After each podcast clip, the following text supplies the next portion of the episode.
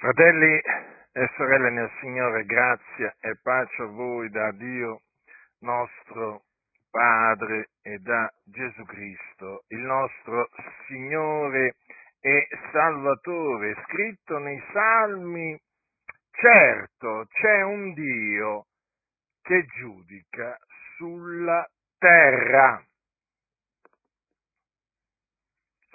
Dunque c'è un Dio che giudica sulla terra, molti non lo sanno, glielo facciamo sapere, molti altri se lo sono dimenticati e noi glielo ricordiamo. Certo, c'è un Dio che giudica sulla terra, sulla terra dove regna la malvagità. Già, in questo mondo c'è tanta malvagità. Ma tanta, tanta veramente. Io credo che molti non si rendano conto di quanto malvagio sia questo mondo. La scrittura dice che il mondo giace tutto quanto nel maligno, giace, dimora. Chi è il maligno? Il maligno è il diavolo, il calunniatore, Satana, l'avversario, il seduttore di tutto il mondo, chiamato anche il nemico. Ora, chiamato anche quello spirito che opera al presente negli uomini ribelli. È scritto così, è scritto così, chiamato anche il principe della potestà dell'aria quello spirito che opera al presente negli uomini ribelli. La terra è piena di uomini ribelli. È piena di uomini ribelli come lo era ai giorni di Noè. Vogliamo ricordare quindi i giorni di Noè, perché i nostri giorni sono come i giorni di Noè, i giorni in cui visse Noè, predicatore di giustizia. Perché?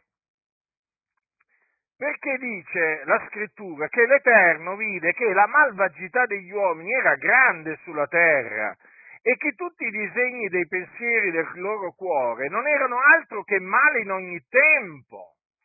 Ora, queste sono parole veraci e fedeli. Che diremo? Come anche queste altre sono parole eh, veraci e fedeli. Or la terra era corrotta davanti a Dio, la terra era ripiena di violenza. E Dio guardò la terra ed ecco era corrotta, poiché ogni carne aveva corrotto la sua via sulla terra. Ora vi domando, ma voi leggendo queste parole non ci vedete la medesima situazione in cui verte oggi la terra? Eh? Non vi pare che sia la stessa e identica cosa? Ora, com'è che Dio appunto reagì a questa malvagità, davanti alla malvagità degli uomini che era grande sulla terra? davanti al fatto che tutti i disegni dei pensieri del loro cuore non erano altro che mali in ogni tempo. Com'è che il Signore reagì? Rimani, rimase impassibile forse? Eh? Rimase indifferente? Non ci fece caso? Eh? Si voltò dall'altra parte? Cosa fece il Signore ai giorni di Noè? Punì il mondo degli empi. E per punirlo mandò il diluvio un diluvio che fu universale. Universale, capite cosa significa? Cioè non è che fu locale, non è che fu un diluvio che colpì solamente quella zona no? dove stava Noè o magari diciamo, eh, che ne so io, qualche centinaio, qualche migliaio di metri quadrati no? attorno a quella zona dove, dove stava Noè e basta. No, no, il Signore con il diluvio, pensate che per fare venire questo diluvio sulla terra, il Signore fece piovere sulla terra per 40 giorni e 40 notti, così è scritto. Vi rendete conto che pioggia, che pioggia devastante, che, che pioggia intensa che mandò il Signore. Come? Tu credi che la pioggia la manda il Dio allora? Qualcuno dirà, certo, e chi la manda? Il cielo? Nel senso che il cielo così decide di mandare la pioggia, eh? o meglio, la natura, eh? la natura, ma la natura vuole mandare la pioggia. Allora la mattina la natura dice mando la pioggia su Roma, mando la pioggia su Catania. La natura parla, la natura agisce. No? D'altronde per, per i scellerati che non credono in Dio, la natura ha voluto. E eh beh, la natura, la natura vuole anche mandare un diluvio, la natura che, insomma, sapete, oramai nelle chiese c'è di tutto, ci sono anche quelli che appunto dicono che la natura ha voluto. Insomma, c'è gente veramente che dice di essere cristiana, ma di cristiano non ha niente, hm? c'ha tutto di pagano. E allora il Signore fece piovere sulla terra per 40 giorni e 40 notti. Che pioggia! Il Signore infatti dice al nembo delle piogge torrenziali, cadi sulla terra. È Dio dunque che manda la pioggia e quando lascia andare le acque, sconvolgono la terra. Cioè quando lui le trattiene, allora la terra, diciamo, diventa secca, no? C'è la siccità. Tutto si secca. Ma quando le lascia andare, eh? E allora lì, allora lì veramente ci sono allagamenti, no? Insomma, arriva il flagello di Dio. Qui il flagello di Dio ai giorni di Noè e arrivò a livello universale. Quindi il diluvio non fu un diluvio locale, come dicono tanti bugiardi in mezzo alle chiese evangeliche, fu un diluvio universale. Infatti, cosa sapete cosa c'è scritto? E il diluvio venne sopra la terra per 40 giorni e le acque crebbero e sollevarono l'arca, che fu levata in alto din sulla terra e le acque ingrossarono e crebbero grandemente sopra la terra, e l'arca galleggiava sulla superficie delle acque, e le acque ingrossarono oltremodo sopra la terra, e tutte le alte montagne che erano sotto tutti i cieli furono coperte. Le acque salirono 15 cubiti al di sopra delle vette dei monti, e le montagne furono coperte, e perì carne che si muoveva sulla terra, uccelli, bestiame, animali selvatici, rettili d'ogni sorta striscianti sulla terra e tutti gli uomini, tutto quello che c'era sulla terra asciutta ed aveva alito di vita nelle sue narici, morì. E tutti gli esseri che erano sulla faccia della terra furono sterminati dall'uomo fino al bestiame, ai rettili e agli uccelli del cielo, furono sterminati di sulla terra, non scampò che Noè con quelli che erano con lui nell'arca, e le acque rimasero alte sopra la terra per 150 giorni. Questa è la descrizione, eh? la descrizione degli effetti devastanti, terribili, che ebbe questo giudizio di Dio sul mondo degli empi. Che diremo? Che Dio è stato ingiusto eh, nel giudicare così il mondo di allora? Così non sia. Dio è giusto quando dà corso alla sua ira. Il Signore ritenne che eh, fosse venuto il momento per giudicare la terra in questa maniera. Peraltro eh, vi, ricordo che il Signore ha promesso di non giudicare più la terra mandando un diluvio. Hm? Infatti voi sapete che il, l'arcobaleno, eh, l'arco sulla nuvola, appunto sta a indicare il segno del patto che Dio ha fatto con, eh, con la terra, no? con, gli con, gli abitanti, della terra, eh? eh, dopo appunto che il Signore punì il, eh, il mondo con, con, con, il diluvio, dice così, io stabilisco il mio patto con voi e nessuna carne sarà più sterminata dalle acque del diluvio e non ci sarà più diluvio per distruggere la terra. Quindi noi abbiamo questa promessa da parte dell'Iddio vivente, il creatore dei cieli e della terra, che nonostante ci sia veramente tutta questa malvagità eh, che vi ho detto, il Signore non giudicherà, eh, diciamo di nuovo, la terra eh, con un diluvio. Eh? Quindi di questo possiamo essere sicuri non ci sarà un altro diluvio universale. Però attenzione, È vero che non ci sarà nessun altro diluvio universale, però qualche diluvio locale il Signore ancora oggi lo manda, eh? Qualche, qualche, diluvio locale, naturalmente per punire, per punire regioni, città, insomma, il Signore ancora oggi manda dei diluvi locali. Allora dice, ecco il segno del patto che io, eh, che io eh, fo tra me e voi e tutti gli esseri viventi che sono con voi per tutte le generazioni a venire. Io pongo il mio arco nella nuvola e servirà di segno del patto fra me e la terra. E avverrà che quando avrò raccolto delle nuvole al di sopra della terra, l'arco apparirà nelle nuvole e io mi ricorderò del mio patto fra me e voi e ogni essere vivente, d'ogni carne, e le acque non diventeranno più un diluvio per distruggere ogni carne. L'arco dunque sarà nelle nuvole e io lo guarderò per ricordarmi del patto perpetuo fra Dio e ogni essere vivente di qualunque carne che è sulla terra. E Dio disse a Noè, questo è il segno del patto che io ho stabilito fra me e ogni carne che è sulla terra. Quindi l'arcobaleno, quando lo vedete dopo una pioggia, dopo un'alluvione, sappiate che quello è il segno del patto che Dio ha fatto tra lui e ogni carne sulla terra. Ha promesso che non ci sarà più un diluvio universale. Eh? Quindi praticamente quel, eh, l'arcobaleno ci ricorda veramente qualco, una promessa che eh, peraltro il Dio appunto ha adempiuto e sta adempiendo. Eh? Infatti fa piacere, la, fa piacere, vedere l'arcobaleno, anche perché non è solamente una cosa bella, bella in se stessa, naturalmente l'ha fatto il Dio, eh, l'arcobaleno, ma eh, è bello vederlo perché ci ricorda appunto questo patto eh, perpetuo fra Dio e ogni essere vivente eh, di qualunque carne che è sulla terra.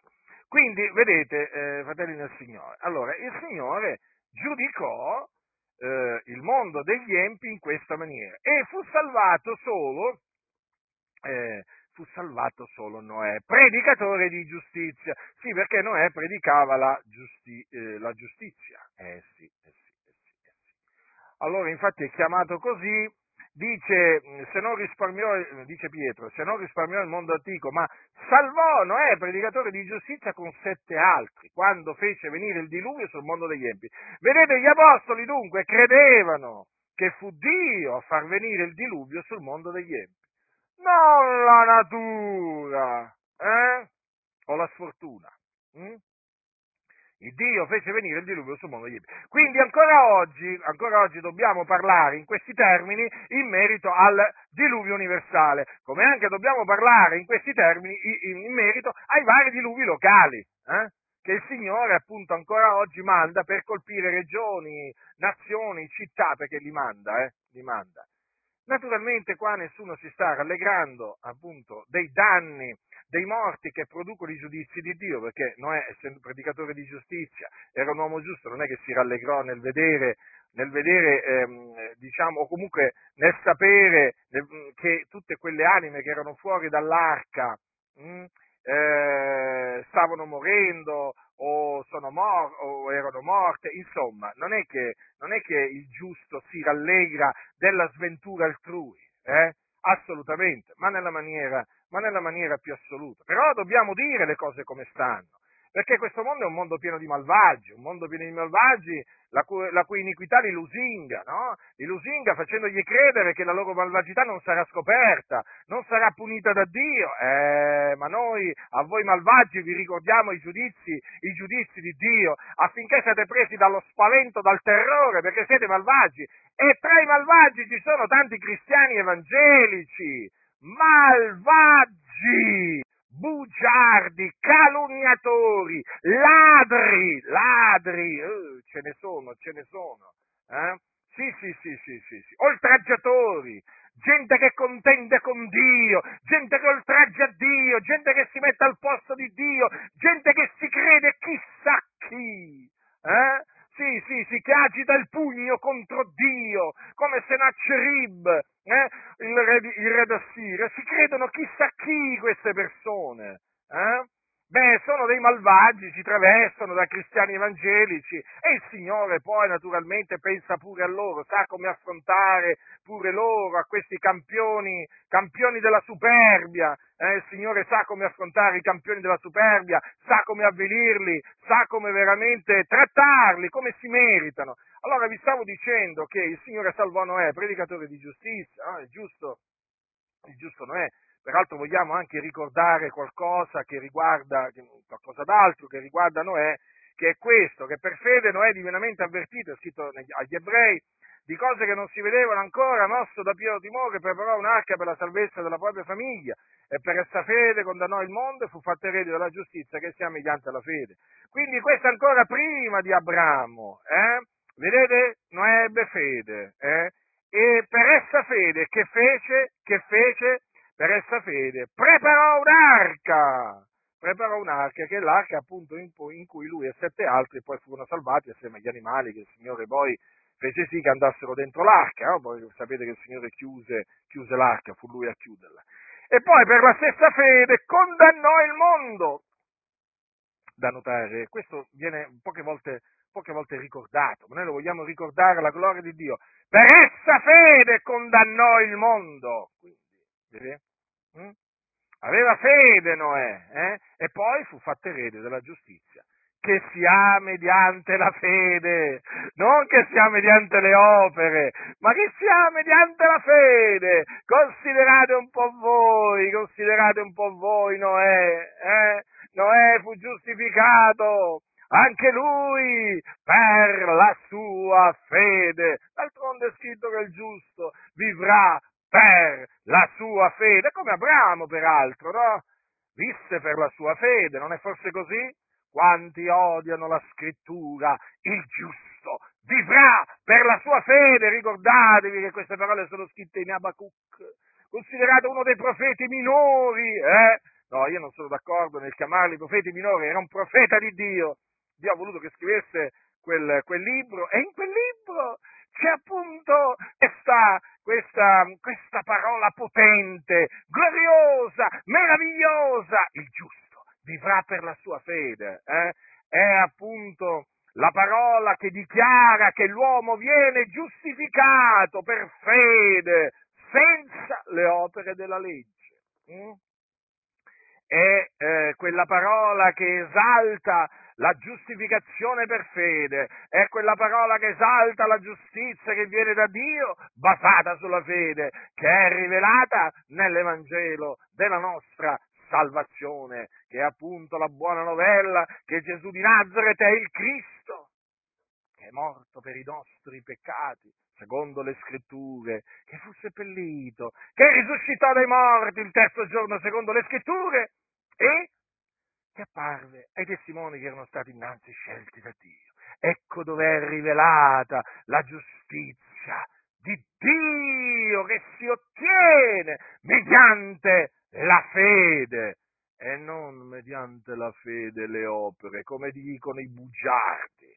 I bugiardi sostengono il giusto vivrà per la sua fede e per le sue opere, ma questo naturalmente i bugiardi dato che sono progenie del diavolo, progenie della menzogna, sanno appunto come presentarlo astutamente, sanno quali sofismi usare per annullare questa parola. Sì, ti dicono che credono nella salvezza per grazia, ma sono dei bugiardi. Sapete che esistono i bugiardi o non lo sapete? No, perché alcuni si sono dimenticati che è un mondo pieno di bugiardi questo. E anche le denominazioni evangeliche sono piene di bugiardi. La menzogna è uno dei peccati più diffusi nelle chiese evangeliche. Abbiamo conosciuto dei bugiardi e veramente, cioè, veramente, guarda, è una cosa spaventosa. Sono così bugiardi veramente che quando li senti parlare è come se sentissi parlare il diavolo, proprio il diavolo. Ti ricordi appena tu, appena tu li senti parlare è come se sentissi parlare il diavolo in persona. Ma proprio sono capaci di inventarsi di tutto. E ma anche i bugiardi perirono là, eh, al tempo, al tempo, al tempo, di, al tempo di Noè. Eh, il Signore sa come affrontare i bugiardi. E allora vi stavo dicendo, questi bugiardi, eh, gesuiti, gesuiti nel cuore, eh? Gesuiti, sì, sì, sì, sì, sì, sì, gesuiti dentro, sanno come appunto dissimulare, sanno come fingere e gabbano alcuni, e gabbano alcuni, eh? Ma noi ringraziamo Dio per l'intelligenza che Dio ci ha dato e appunto li abbiamo individuati, questi gesuiti evangelici, eh? e quindi li smascheriamo per quello che sono, delle persone finte, false, che dicono di credere una cosa ma in effetti ne credono un'altra. Ve lo ripeto, le chiese evangeliche sono piene di bugiardi, gente che dice di credere ma non crede, gente che dice di amare ma non ama, gente così, avete capito? Gente che vi dà una pacca sulle spalle e ti dice caro fratello vai avanti, poi appena volta le spalle ti danno una pugnalata alle spalle. Lo sai? Esistono queste persone. Esistono queste persone, sono persone odiate da Dio. Dio odia la lingua bugiarda, Dio odia il falso testimonio che preferisce menzogne, eh? Odio, odio, odio, sì, da parte di Dio. Sì, ricordiamo pure queste cose ai malvagi evangelici, cioè a quegli evangelici che sono malvagi, che Dio vi odia. Ah, volete, cosa volete sentire? Che Dio vi ama? No, non ve lo posso dire. Perché Dio ama i giusti. A voi, ipocriti, razza di vipere, eh? a voi vi odia. E voi sentite l'odio di Dio, perché la vostra casa è sotto la maledizione di Dio la vostra disperazione, la vostra ansia, eh, le vostre incertezze, la vostra durezza di cuore, e tutto fa parte della maledizione di Dio che è nella vostra casa. Perché? Perché Dio vi odia, perché siete dei bugiardi, amate e praticate la menzogna, voi non siete figliuoli di Dio, voi siete progenie della menzogna, eh, come ce n'erano tanti peraltro appunto anche ai tempi di Gesù. E dunque, vedete fratelli, che cosa dunque ci ricorda, eh, diciamo, il diluvio? Che c'è un Dio che giudica sulla terra. E ci ricorda quindi che Dio è santo, eh? che Dio è giusto, che Dio non lascia impunito il colpevole. Eh? Eh, Dio non si volta dall'altra parte, sembra, talvolta sembra che il Signore non guardi, che non ascolti, ma il Signore guarda e ascolta. E come se guarda e ascolta?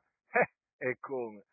Ma io voglio dire, no, cioè, avete presente quello che dice nel Salmo, Salmo 90, 94? Ma dice, colui che ha piantato l'orecchio non udirà egli, colui che ha formato l'occhio non vedrà egli. Ma voi pensate che il Signore non ascolta, eh, non ascolta in privato quello che dicono i bugiardi, per esempio, eh? Voi pensate che il Signore non veda quello che i macchinatori del male, eh, i disegni che formano tra di loro le loro macchinazioni, voi pensate che il Signore non le veda? Sembra che non senta il Signore. Oh, ogni tanto sembra che il Signore sia diventato sordo e cieco, lo confesso, ma è un'apparenza. Attenzione, attenzione, ho visto tante volte questo. Dio sembrava assente, eh? Dio sembrava che si fosse assentato, che fosse andato in un paese lontano, eh, per una lunga vacanza. Sembrava, sembrava che non vedesse più, che non sentisse più, ma poi all'improvviso l'Eterno, l'Iddio vivente è vero, si levò, si levò e nella sua ira castigò. Quindi il malvagio evangelico non si illuda, eh, perché il momento della mietitura arriva. C'è la semina, ma poi c'è anche la mietitura, come nella natura, hm? che Dio ha stabilito c'è la semina, ma poi c'è la raccolta.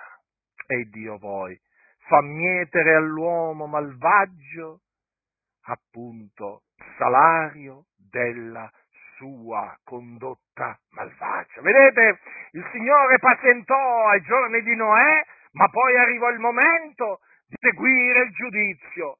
Eh? Però vedete, il Signore ha scampato Noè e sette altri, perché il Signore è giusto. Hm? Il Signore è giusto. E allora che dire, a pensare a quel diluvio, eh, quanti bambini sono morti, neonati, anziani, donne, eh, giovani, quanti. Non sappiamo il numero, però sicuramente tanti. Mm? Forse, che ci, forse che facciamo festa noi? Mm? Avete mai pensato? Voi pensate che Noè e i suoi fecero festa per questo? No. Il giusto non fa festa, non si rallegra. Non si rallegra quando Dio punisce i suoi nemici. Prende atto però che Dio manda ad effetto la sua parola. D'altronde cosa ha detto il Signore? Non fate le vostre vendette. È un comandamento questo, lo vogliamo sempre ricordare alla gloria di Dio, perché appunto è uno dei comandamenti che gli apostoli ci hanno, ci hanno lasciato. Non fate le vostre vendette, cari miei, ma cedete il posto all'ira di Dio, poiché sta scritto a me la vendetta, io darò la retribuzione, dice il Signore. Quindi la vendetta appartiene al Signore, non appartiene agli uomini, appartiene a Dio. Dio fa giustizia ad ognuno, quindi è chiaro che poi il Signore fa giustizia a quelli che hanno ricevuto del male, a quelli che hanno ricevuto torti, a quelli che hanno subito il male, no? E Dio gli fa giustizia. Naturalmente fa giustizia, fa giustizia nei tempi stabiliti da, Lui, nei modi stabiliti da Lui. Eh? Qui abbiamo visto che il Signore esercitò eh, diciamo, questo giudizio sulla terra mediante un diluvio, mandando un diluvio, terribile diluvio. Però abbiamo nella scrittura altri esempi di giudizi di Dio, per esempio il giudizio su Sodoma e Gomorra. Un altro giudizio di cui molti non vogliono sentire parlare, ma noi ne vogliamo, ne vogliamo parlare perché vogliamo, vogliamo ricordare il passato affinché veramente gli empi che sono in mezzo alle chiese in particolare, perché cioè, qui oramai cioè, parlare degli empi, degli empi che non si dicono cristiani è cosa facile, qui dobbiamo parlare adesso veramente degli empi che si dicono cristiani, di quelli che si presentano con un vestito da cristiano ma sono empi, sono malvagi. Mm? Ebbene, che cosa avvenne? Che cosa avvenne al tempo di Abramo? Perché qui siamo al tempo di Abramo, che il Signore appunto a un certo punto si ricordò dell'iniquità di Sodoma e Gomorra e delle città circonvicine. Perché ricordiamoci che il Signore punì Sodoma e Gomorra e anche le città circonvicine. Erano, diciamo, in queste città, eh, diciamo, regnava la fornicazione, gli abitanti erano dati a vizi contro natura, poi disprezzavano il povero, benché appunto eh, vivessero, diciamo, in una pianura, no? eh, diciamo, fertile, e avessero abbondanza di pane, però eh, disprezzavano il povero. Mm. Infatti eh, questo è scritto in un, in un, in un versetto, in un versetto eh, nel, nel profeta Ezechiele, dice questa fu l'iniquità di Sodoma, tua sorella, lei e le sue figliole vivevano nell'orgoglio, nell'abbondanza del pane, nell'ozio indolente, ma non sostenevano la mano dell'afflitto e del povero, erano altezzose e commettevano abominazioni nel mio cospetto, perciò le feci sparire quando vidi ciò. Ecco, vedete, il Signore le fece sparire, giustamente dice così, perché le fece sparire. In questa circostanza il Signore mandò fuoco e zolfo dal cielo. Infatti dice il sole, eh, dice così allora, eh, nel, nel libro del, nel, nel libro della, della, Genesi, leggiamo al capitolo 19, allora l'Eterno fece piovere dai cieli su Sodoma e Gomorra zolfo e fuoco da parte dell'Eterno, ed egli distrusse quelle città e tutta la pianura e tutti gli abitanti delle città, e quanto cresceva sul suolo. Vorrei ricordarvi appunto che quella era una pianura fertile, una pianura irrigata, una, pianura che, che diciamo, produceva, produceva abbondantemente. Eh? dice così che prima che l'Eterno avesse distrutto Sodoma e Gomorra, essa era tutta quanta irrigata fino a Zoar, come il giardino dell'Eterno, come il paese d'Egitto. Beh, quando, quando si parla di una, diciamo, di una pianura, no? Eh, eh, dell'intera pianura, la pianura del Giordano è chiamata, no? quando appunto si parla di una pianura, in Italia per esempio viene in mente una pianura irrigata, la pianura della, eh, la pianura padana, no? in mezzo al quale scorre, scorre, il Po poi con tutti i suoi affluenti. Ecco, per dire, eh, peraltro anche lì infatti è una, è una, una regione appunto, eh, diciamo, economicamente prosperosa, eh, dove l'economia, l'economia, è fiorente, ma dove anche la malvagità è grande, eh, e tutti lo sanno, tranne quelli naturalmente che fanno finta di non sapere. Eh? queste cose vanno dette per amore della verità, perché anche in Italia abbiamo una pianura, la pianura padana, che è, diciamo, che è una pianura dove, diciamo, diciamo eh, nella quale una, parte, una grande parte de, degli abitanti, diciamo, è data alla malvagità. E quindi il Signore poi veramente è giusto e poi giudica lui a suo tempo eh, gli abitanti della terra nelle varie, nelle varie regioni, eh, li giudica appunto secondo la sua giustizia e nei modi da lui, da lui stabiliti.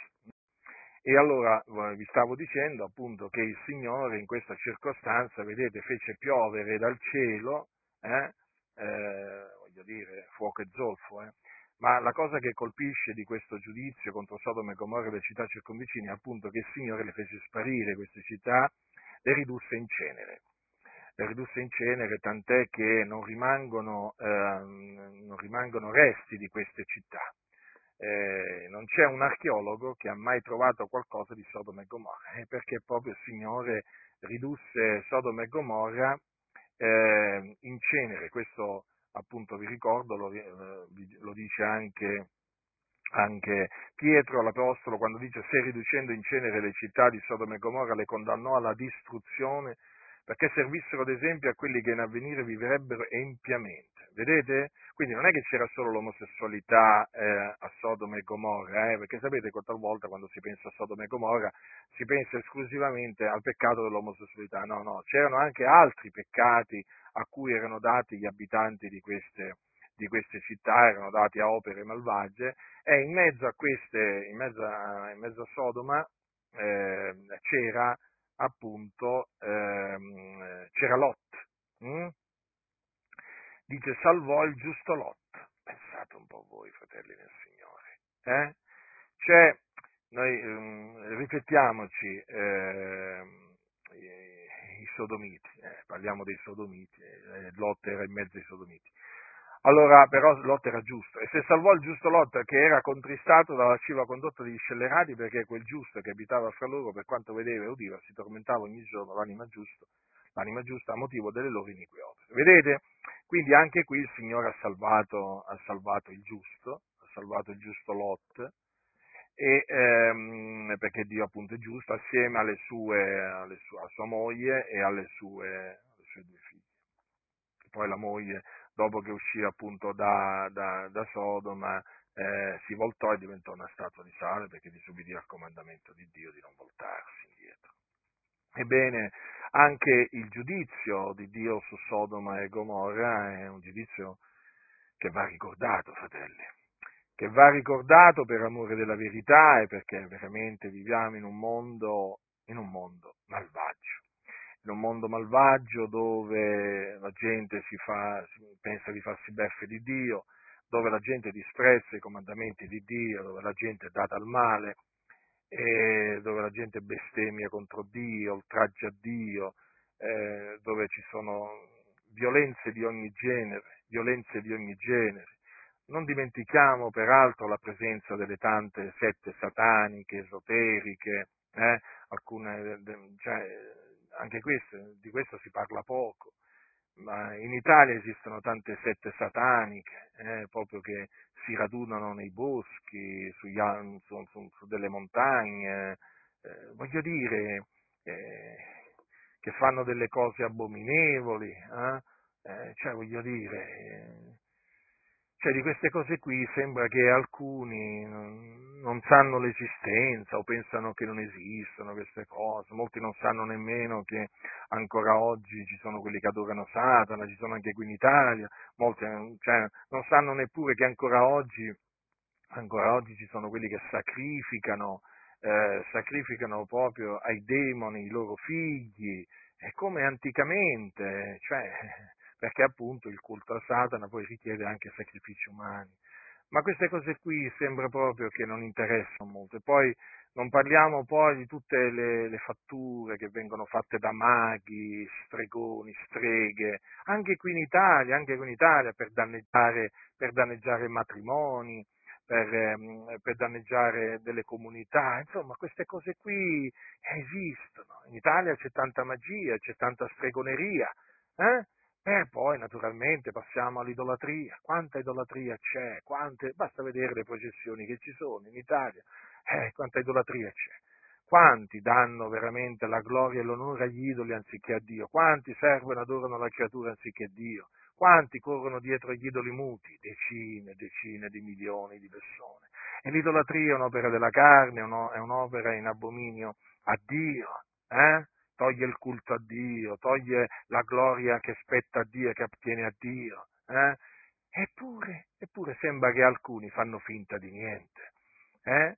E poi gli omicidi, vogliamo passare agli omicidi di tutti i generi, eh? non solo gli omicidi che commettono eh, i mafiosi o quelli che sono al soldo dei boss mafiosi, ma parliamo anche degli omicidi, di, di tutti gli altri omicidi, e vogliamo parlare degli aborti che sono degli omicidi, vogliamo parlare quanti aborti ci sono in Italia, quanti, quanti, quanti, quanti, quanti, quanti bambini sono stati uccisi eh, nel seno della loro madre eh, eh, e buttati là. Hm? Eh? Quanti? Quanti? Tanti? Hm?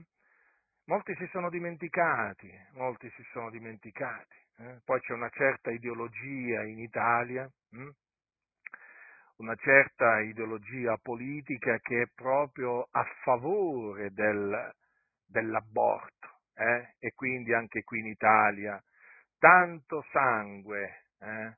tanto sangue viene sparso del continuo. Eh? Mm. Io queste cose le voglio ricordare perché è bene ricordarle. Mm?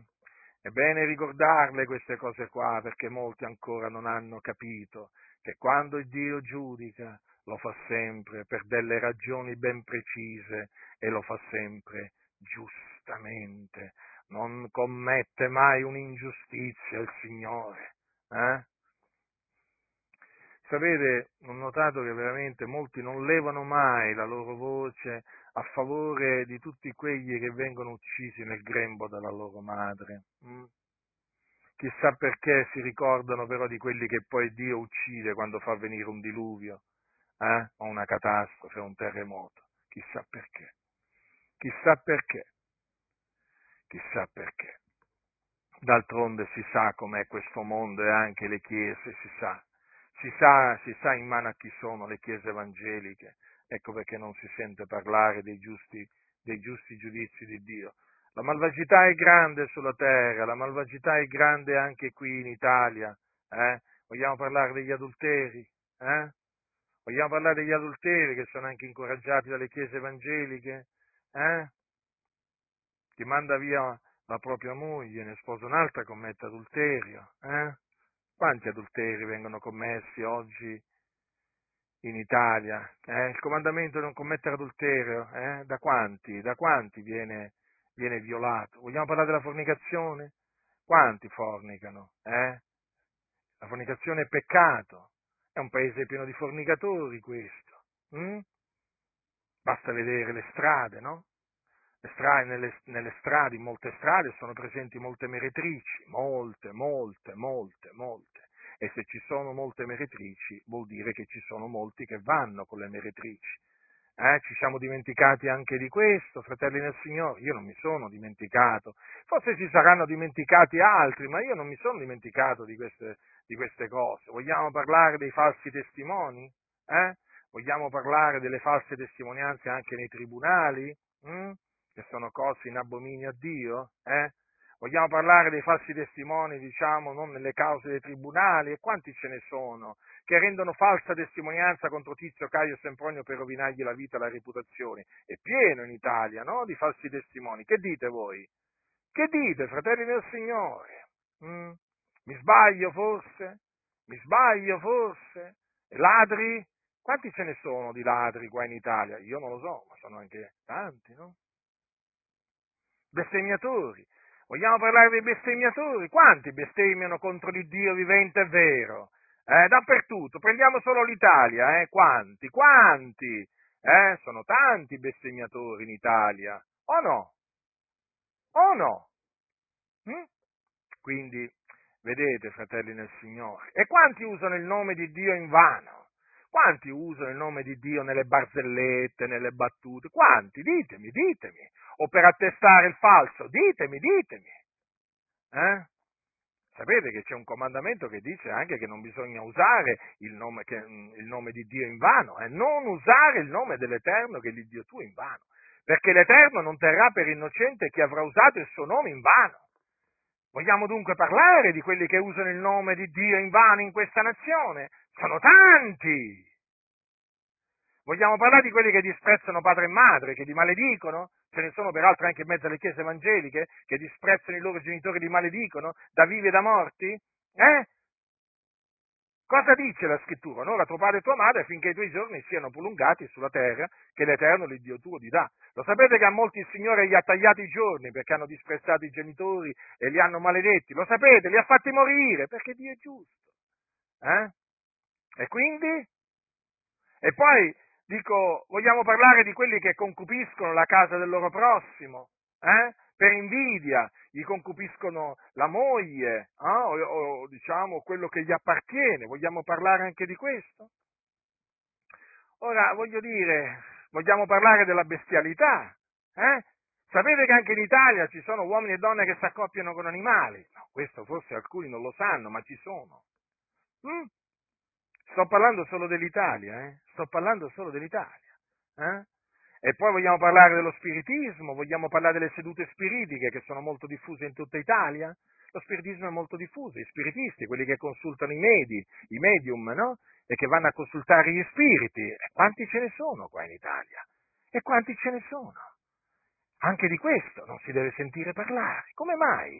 Eppure esistono queste, queste, questi malvagi che fanno, che fanno queste cose, ma si potrebbe proprio proseguire, si potrebbe proprio proseguire. Vogliamo parlare della pedofilia, eh? Uomini, donne che violentano bambini, eh? che gli rovinano l'esistenza. Vogliamo parlare anche di questi? Mm? Che scandalizzano questi bambini? Eh? Dico io, ce n'è di malvagità, vero? Anche qui in Italia, o mi sbaglio? E poi quando arrivano i giudizi di Dio ci sono quelli che fanno gli scandalizzati. No, non si scandalizzano quando appunto vedono questa malvagità dilagare, che poi adesso è sempre più manifesta. Prendete l'omosessualità, per esempio, i gay pride, ma ormai l'omosessualità proprio te la spiccicano in faccia come se veramente fosse la cosa più giusta di questo mondo. Eh? Tutti questi appunto gay pride, no? Vengono indetti nelle varie città e così via. Eh? Ora si, non si scandalizzano per il male che dilaga, per l'iniquità che dilaga, si scandalizzano quando Dio manda un giudizio, quando Dio manda un diluvio locale, si scandalizzano, eh? Si scandalizzano, anzi si meravigliano pure, li vedete, sembrano meravigliati, ma dove vivete? Razza di vipere.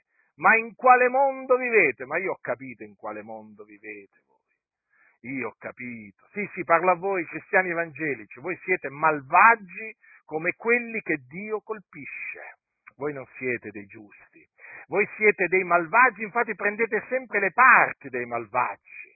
Eh? Sapete come farlo voi vi schierate dalla parte dei malvagi. No, non è che voi vi schierate dalla parte dei giusti, voi vi schierate dalla parte dei malvagi. Eh?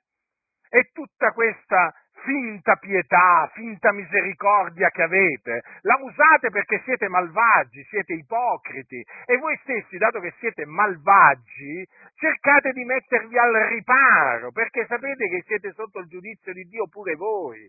Anche voi meritate il giusto giudizio di Dio come gli altri, eh? Perché siete malvagi e la vostra malvagità è manifesta, altro che opere buone, è manifesta la vostra malvagità, le vostre opere malvagie. Voi siete in abominio a Dio. Io mi rivolgo soprattutto a voi che vi dite cristiani evangelici, salvati per grazia, che insegnano poi la salvezza per opere in privato eh? quando sono a tu per tu poi insegnano la salvezza per opera.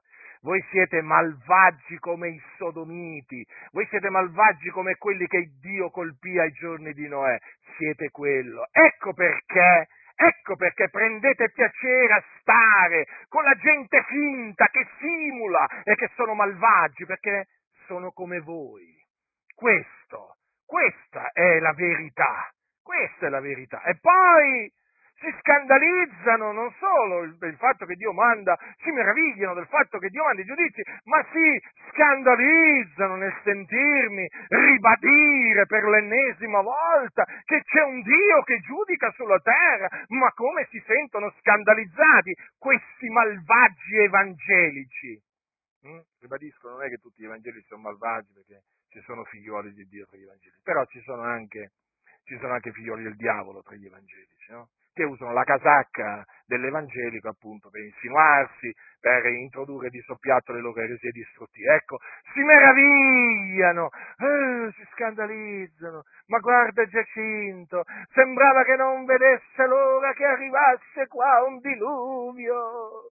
Ma io a dire la verità, io non è che aspetto che Dio manda il diluvio, ci mancherebbe altro, io aspetto che si salvi le persone, infatti predico l'Evangelo a differenza vostra ma io voglio dire, no, quando Dio manda un diluvio prendo atto, l'ho fatto sempre. Quando Dio ha mandato i terremoti ho fatto sapere che Dio ha mandato i terremoti, quando Dio ha mandato i diluvi ho fatto sapere che Dio ha mandato i diluvi, lo dico privatamente, lo dico pubblicamente perché io sono un servo di Dio, eh, io servo il Dio, non servo me stesso, servo l'Iddio vivente e vero. E dunque, fratelli del Signore, che dite? È un mondo malvagio questo? È una nazione malvagia questa? Eh? Sì o no? È una nazione malvagia, certo che lo è. E quindi, e quindi c'è da aspettarsi giudizi di Dio da tutte le parti. Anche qui nel Lazio dove sono io, non vi pensate, c'è tanta malvagità. Anche qui arrivano i giudizi di Dio, arrivano, arrivano, perché Dio è giusto. Quindi qui il discorso è di esaltare la giustizia di Dio, di ricordare che c'è un Dio che giudica sulla terra e che non lascia impunito il colpevole. Eh? Ed è sempre occasione, quando Dio manda i giudizi per, diciamo, ricordare agli empi eh, questo, che vi dovete ravvedere, vi dovete convertire dalle vostre vie malvagie, vi co- dovete convertire all'Iddio vivente e vero. Questo è il messaggio appunto che noi riserviamo quando appunto arrivano i giudizi di Dio. Lasci l'empio la sua via, l'uomo iniqui i suoi pensieri e si converta all'Eterno che avrà pietà di lui e al nostro Dio che è largo nel perdonare. Quindi noi come Dio non ci compiacciamo nella morte dell'Empio, eh? ma noi ci compiacciamo nella conversione dell'Empio. Noi vogliamo che l'Empio si converta, a differenza di tanti pastori, di tanti pastori evangelici che fanno i finti buoni, che loro non interessa proprio niente della conversione dei malvagi, perché a loro i malvagi gli interessano così come sono, eh? così come a tanti altri. No? Voi li vedete, sono una congrega di malvagi. Dov'è la loro conversione? Non c'è stata. Non c'è stato perché i loro pensieri sono malvagi, camminano per vie malvagie. Ecco perché poi solidarizzano no? con i malvagi colpiti da Dio, perché anche loro sono malvagi. No, no, non è che loro si precipitano a dire ravvedetevi, convertitevi dalle vostre malvagie, ma perché i primi sono loro a doversi ravvedere, questi malvagi evangelici. Loro si devono ravvedere e convertire dalle loro vie malvagie prima, quelli che fanno gli scandalizzati quando mi sentono appunto annunziare eh, che c'è un Dio che giudica sulla terra, quando mi sentono ricordare che Dio giudica appunto la terra perché Dio è colui che castiga le nazioni. E quindi, fratelli del Signore, ho voluto ricordarvi semplicemente quello che voi già sapete, eh, su cui ho predicato tante altre volte. Eh, ma è giusto che vi ricordi queste cose, perché è quello che dice la parola di Dio. Peraltro voglio anche eh, ricordarvi che il giudizio è da cominciare dalla casa di Dio. Quindi Dio colpisce, colpisce anche quelli che fanno parte della sua Chiesa. Voglio infatti, eh, voglio infatti ricordarvi l'esempio di Anania e Saffira. Mm. Il Dio li colpì, voi sapete, li colpì a morte perché perché appunto si accordarono per tentare lo Spirito del Signore, essi mentirono a Dio. Hm? E il Signore li fece li fece morire, come anche nella chiesa di, nella chiesa di Corinto c'erano molti colpiti dal Signore. Infatti dice l'Apostolo perché si accostavano in maniera indegna alla cena del Signore. No? Eh, in maniera indegna, sì, maniera indegna, perché si, e si rendevano colpevoli verso il corpo e il sangue del Signore. Dice così la scrittura, mm, dice così, ascoltate cosa dice. Eh, per questa cagione molti fra voi sono infermi e malati e parecchi muoiono. Per quale ragione? Lo dice poco prima. Dice chi mangia eh, e beve, mangia e beve un giudizio su se stesso se non discerne il corpo del Signore. Quindi ci sono molti nella Chiesa che quando appunto mangiano il pane e bevono del calice, cosa fanno? Mangiano e bevono un giudizio che è giusto su loro stessi. E quindi, e quindi Dio li colpisce. Li colpisce proprio per questa ragione. Eh? Perché appunto mangiano il pane bevono del calice del Signore indegnamente quindi sono colpevoli verso il corpo ed il sangue del Signore. Basterebbe questo. Hm? per eh, questi due esempi, no? per eh, ricordare eh, che c'è un Dio che giudica sulla terra, che poi si, appunto, anche se qui naturalmente si parliamo di giudizi di Dio contro eh, diciamo, la Chiesa, però sempre esercitati dallo stesso Dio. E vi ricordate, mm, vi ricordate nella, chiesa, nella chiesa di Tiatiri? Hm? Vi ricordate nella chiesa di Teatiri chi c'era? C'era una donna che si chiamava, una donna che si chiamava Jezebel, che si diceva profetessa, e insegnava e seduceva i servitori del Signore perché commettessero fornicazione e mangiassero cose sacrificate agli idoli. Quindi vedete, questa donna insegnava. Eh, appunto ricordiamolo questo che questa donna insegnava, no, perché Paolo dice non permette alla donna di insegnare, invece molti permette a una donna di insegnare e poi combina guai di tutti i generi la donna quando si mette a insegnare. E lo vediamo, lo vediamo. Ebbene, questa seduceva dei servitori del Signore. Ebbene, cosa c'è scritto? Che il Signore le diede tempo per ravvedersi a Jezebel e non volle ravvedersi della sua fornicazione, allora il Signore la gettò sopra un letto di dolore. E il Signore disse che, eh, anche che avrebbe messo a morte i suoi figli? Mm? e metterà a morte i suoi figlioli. Pensate, pensate il giudizio tremendo di Dio contro questa donna. Poi peraltro il Signore minacciò i suoi servitori eh, di eh, gettarli in una grande tribolazione se non si fossero ravveduti no? eh, delle opere di quella donna, cioè se non avessero, diciamo, smesso eh, di commettere adulterio con lei. Quindi, e qui stiamo parlando appunto di una chiesa, di una delle sette chiese dell'Asia. Mm? Quindi vedete come alla fine è confermato pienamente che c'è un Dio che giudica sulla terra. Pensate naturalmente poi a tutti i giudizi che devono ancora arrivare, che sono scritti nel libro dell'Apocalisse, eh, che sono veramente tanti, che veramente fanno spavento, fanno spavento. I giudizi di Dio che sono nell'Apocalisse fanno spavento e che devono ancora essere eseguiti da Dio, fanno spavento veramente solamente a leggerli. Solamente a leggerli, fratelli, ma avverranno veramente delle cose tremende, ma delle cose tremende. Cioè, oggi Oggi molti, diciamo che fanno gli scandalizzati, fanno gli, fanno gli scandalizzati, meravigliati per, per, un diluvio, per un diluvio, eh? un diluvio locale. Ma pensate quando il Signore colpirà la terra, gli abitanti della terra con le ulceri hm? o con altri giudizi. Per esempio, prendiamo questo giudizio di Dio che ancora deve arrivare. Poi il quarto angelo versò la sua coppa, su, la sua coppa sul sole e al sole fu dato di bruciare gli uomini col fuoco. Gli uomini furono arsi dal gran calore e bestemmiarono il nome di Dio che ha la potestà su queste piaghe e non si ravvidero per dargli gloria. Ma vi rendete conto cosa succederà? Cioè al sole sarà dato di bruciare gli uomini col fuoco. Cioè, avete capito cosa significa questo?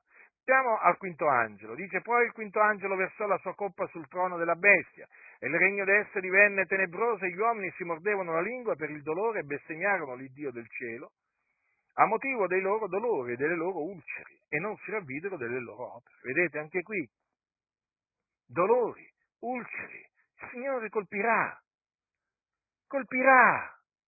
E vogliamo parlare del grande terremoto che ancora deve arrivare, eh? Il più grande terremoto della storia, dell'umanità, eh? ancora deve arrivare. Sapete che oggi ci sono le, quelli che fanno le classifiche, no? Per esempio, il più grande terremoto che ha colpito l'Italia, vabbè, in base ai dati che ci hanno, il più grande terremoto che ha colpito l'America, il più grande terremoto... Allora qui praticamente c'è il più grande terremoto, il, il, il più grande terremoto che sia mai avvenuto sulla Terra, ancora deve arrivare e avverrà quando praticamente il settimo angelo verserà la sua coppa nell'aria. Ascoltate, e una gran voce uscì dal Tempio, dal trono dicendo è fatto. E si fecero lampi e voci e tuoni e ci fu un gran terremoto tale che da quando gli uomini sono stati sulla terra non, non si ebbe mai terremoto così grande e così forte e la gran città fu divisa in tre parti e le città delle nazioni caddero e Dio si ricordò di Babilonia, la grande, per darle il calice del vino del furore dell'ira sua.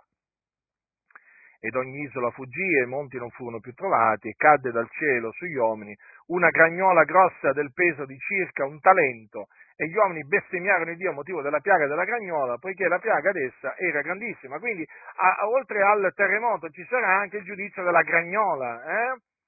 Avete, prese- avete presente? Allora, intanto avete, avete, letto, non si ebbe mai terremoto così grande e così forte. Pensate che terremoto che sarà? Devastante, che prenderà tutta la terra, a faccia della terra. Non è che sarà un terremoto che, che prenderà solo una parte dell'Italia o una città. No, no, no, no, no, no, no, no, no, no, sulla terra, proprio colpirà, proprio come dice qua, vedete, eh, dice, le città delle nazioni caddero, tutte le città delle nazioni, fratelli del Signore, cadranno in quel giorno e Dio si ricorderà di Babilonia, la grande. Ma vedete che oltre a questo grande terremoto, devastante terremoto, eh, ci sarà una gragnola grossa del peso di circa un talento, 45 kg. Fratelli del Signore, fratelli, ma vi rendete conto cosa succederà? Eh? Cioè, praticamente ogni sasso, ogni, ogni, ogni chicco, non lo so come lo dobbiamo chiamare, di questa gragnola, eh, peserà circa, quant'è? Quant'è qua? Qua, circa 45 kg. Praticamente Dio ha già stabilito quanto deve pesare ogni chicco di quella gragnola. E così succederà, fratelli, sugli uomini, sulla faccia della terra cadrà questa cagnola. Avete mai visto queste grandinate quando vengono colpiti, no? diciamo, certe zone della terra, dicono è caduta una, una, grandinata enorme, guardate qua un chicco, un chilo, faccio un esempio, mezzo chilo, eh, ovviamente esce la notizia sul giornale, beh, effettivamente sono chicchi grossi, ma dico io, ma quando allora arriverà questa, questa grandinata, questa gragnola, eh? Cioè, voglio dire, ogni chicco qua peserà circa 45 kg. Oh, 45 kg sono so 45 kg, eh? Eh, non è che sono 45 grammi. 45 kg! Ora, se dall'alto arriva, già quando arriva una, un, diciamo, un chicco, diciamo, facciamo un esempio, no? Di un chilo circa, beh, lì, quello è devastante, eh? Quello se arriva in testa una persona, dall'alto, lo ammazza, eh? Se lo piglia proprio qua sulla fronte o sulla nuca o comunque parte della testa lo ammazza.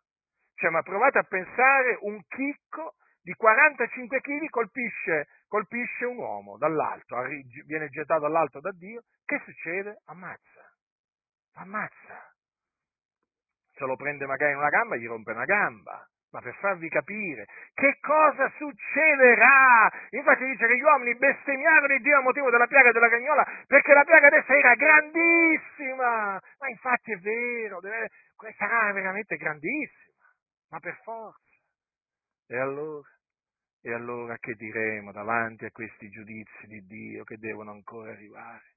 Che Dio è ingiusto quando dà corso alla sua ira? No, Dio è giusto eh? E poi arriverà il giorno del giudizio, eh già, poi arriverà mica è finita. Eh, mica è finita, che i malvagi ricevono loro, l'empio, il peccatore riceve la sua retribuzione sulla terra da Dio. Certo, perché c'è un Dio che giudica sulla terra, ma poi c'è il giorno del giudizio. Eh, quando i malvagi, appunto, risorgeranno in risurrezione di giudizio, compariranno davanti al trono di Dio, saranno giudicati secondo le loro opere e saranno gettati. Dove saranno gettati? Eh? Nello stagno ardente di fuoco e di zolfo, che è la morte seconda. Chi sono quelli che vi saranno gettati? I codardi, gli increduli, gli abominevoli, gli omicidi, i fornicatori, gli stregoni, i idolatri, tutti i bugiardi. Mm? Tutti quelli il cui nome non, non sarà trovato scritto nel libro della vita. Ma ah, dico io, fratelli nel Signore, ma ci rendiamo conto chi no, di, di, chi è il nostro Dio? Eh? Perché c'è scritto che è un giusto giudice, giudice, è il giudice di tutta la terra? Perché c'è scritto che è un vendicatore? Perché c'è scritto che è un fuoco consumante? Perché? Perché? Perché lo è. Quindi badiamo a noi stessi, eh? badiamo a noi stessi, perché Dio è tremendo e Dio ancora oggi esercita i suoi giudizi sulla terra. Poi, attenzione, ci sono quelli che naturalmente sta esercitando, poi che ha esercitato, quelli che sta esercitando, quelli che eserciterà e poi, come vi ho detto, ci sarà il giorno del giudizio. Terribile. Terribile per coloro i cui nomi non sono scritti nel libro della vita dell'agnello. Quindi è chiaro, fratelli nel Signore, che noi dobbiamo vigilare affinché veramente non ci facciamo sedurre ah, da quei discorsi che vogliono presentare un Dio come un Dio che non punisce. Allora ricordatevi che questi che parlano di un Dio che non punisce, questi non conoscono il Dio, non lo conoscono. Ma noi lo conosciamo, anzi siamo stati da Lui conosciuti e vogliamo parlare del nostro grande Dio, eh? il giudice di tutta la terra. Certo, c'è un Dio che giudica sulla terra. La grazia del Signore nostro Gesù Cristo sia con tutti coloro che lo amano con purità incorrotta.